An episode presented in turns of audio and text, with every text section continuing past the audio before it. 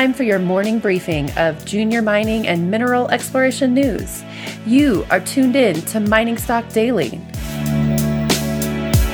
Now, reporting from the Clear Creek Digital Studios in Denver, Colorado, here's your host, Trevor Hall. Good morning, everybody. Welcome back into Mining Stock Daily. I'm Trevor Hall. And I am Paul Harris. Today is Tuesday, February 8th.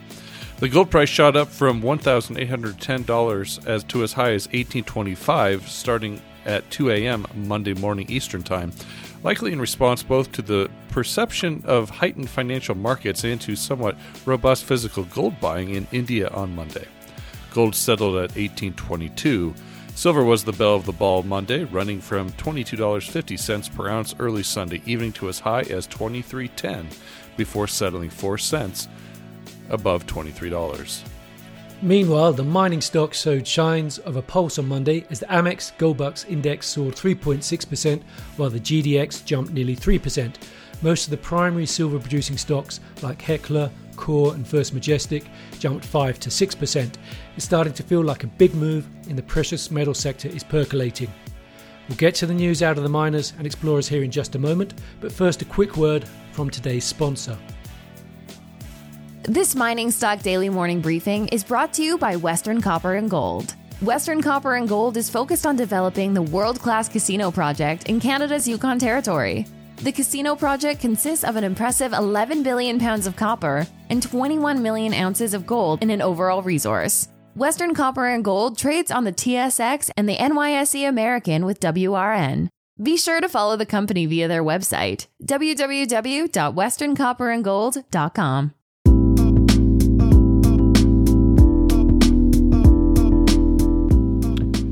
And here's what you need to know this morning. Lots of news out today.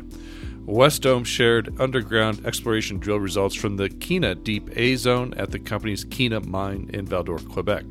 Recent underground definition and exploration drilling at the Kiena Deep A zone area has confirmed that A zone continues down plunge along the basalt ultramafic contact.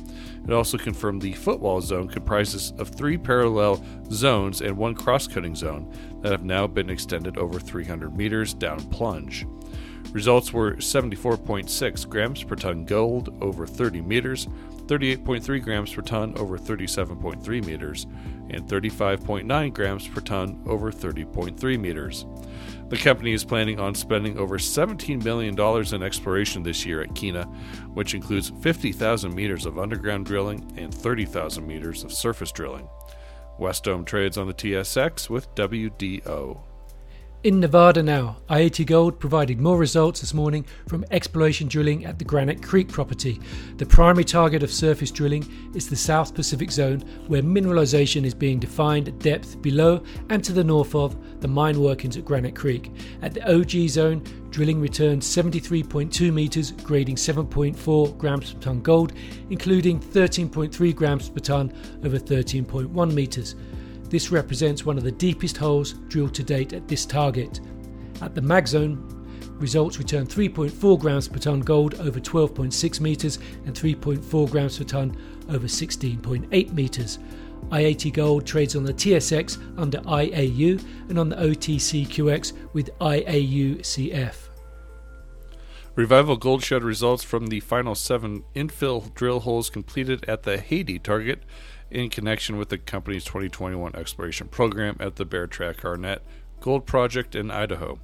Each of the seven holes encountered above cutoff grade near surface oxidized gold mineralization. Results did include 0.92 grams per ton gold over 16.2 meters and 0.75 grams per ton over 44.1 meters. The 2021 drilling program at Haidee was designed to upgrade and expand the deposit's current inferred heap leachable mineral resources. In addition, the program included holes drilled to obtain engineering data for Revival Gold's planned late 2022 pre feasibility study. Revival Gold trades on the TSX Venture with RVG and on the OTCQX with RVLGF. Newmont says it has entered into a definitive purchase agreement with Buenaventura to acquire its 43.65% interest in the Yanacocha mine. Under the terms of the agreement, Newmont will acquire Buenaventura's interest for $300 million, plus contingent payments of up to $100 million, in part tied to higher metal prices. Concurrently, Newmont will transfer its ownership interest in the La Zanja joint venture to Buenaventura in exchange for royalties on any future production from the operation. Newmont will also contribute $45 million to Buenaventura to cover future closure costs at La Zanja. Newmont may also have an opportunity to fully consolidate ownership of Yanacocha, as Sumitomo is assessing whether to exercise a right in its 2018 purchase agreement to return its 5% interest to Yanacocha in exchange for the original purchase price. In northern Canada now, Sabina Gold and Silver completed final documentation for 520 million US dollar financing package for the development of the Goose Mine at its Back River project in Nunavut with Orion Mine Finance and Wheaton Precious Metals.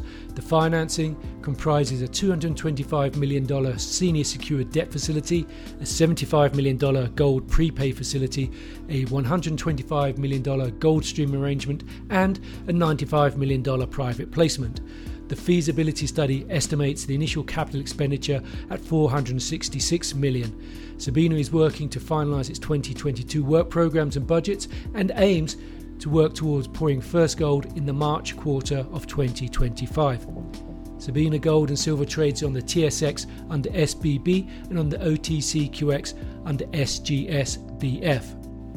In Peru now, Candente Copper announced a preliminary economic assessment for its Cañariaco copper project in northern Peru, which outlined a 40,000 tonnes per day operation to produce an annual average of 78,500 tonnes of copper 31,000 ounces of gold and over 700,000 ounces of silver a year for 28 years.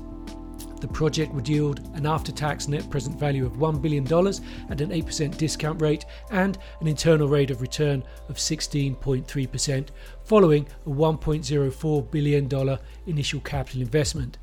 This based on copper prices of $3.50 a pound, 16.50 gold, and 21.50 silver. At current prices, the IRR increases to 21.9%. Candente may decide to move directly into a feasibility study. Candente Copper trades on the TSX under DNT. Scottie Resources reported additional new assays on the Blueberry Zone near the past producing Scottie Gold Mine in the Golden Triangle region of British Columbia in Canada, including a highlight of 13.5 metres grading 15.3 grams per tonne gold.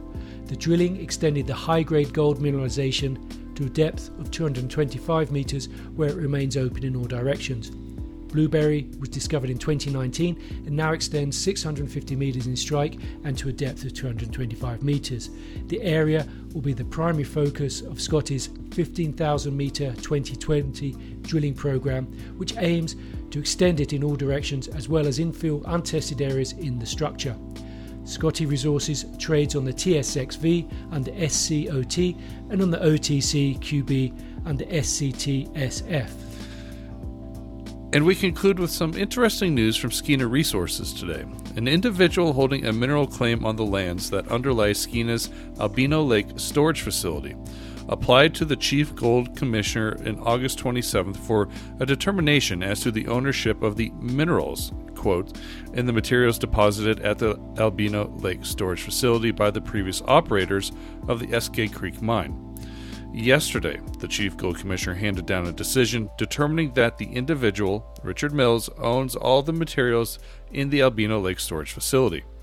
Skeena believes that the Chief Gold Commissioner's decision is an error and intends to appeal the decision to the Supreme Court of British Columbia in accordance with the appeal provisions of the BC Mineral Tenure Act. Well, that is very much an interesting curveball. All right, lots of news. That concludes today's morning briefing. The Mining Stock Daily Morning Briefing is produced by Clear Creek Digital and Investment Research Dynamics Mining Stock Journal. It is distributed throughout the world through your podcast network of choice and by our friends over at the Junior Mining Network. Until later today, I'm Trevor Hall. And I'm Paul Harris. Have a wonderful day, everybody.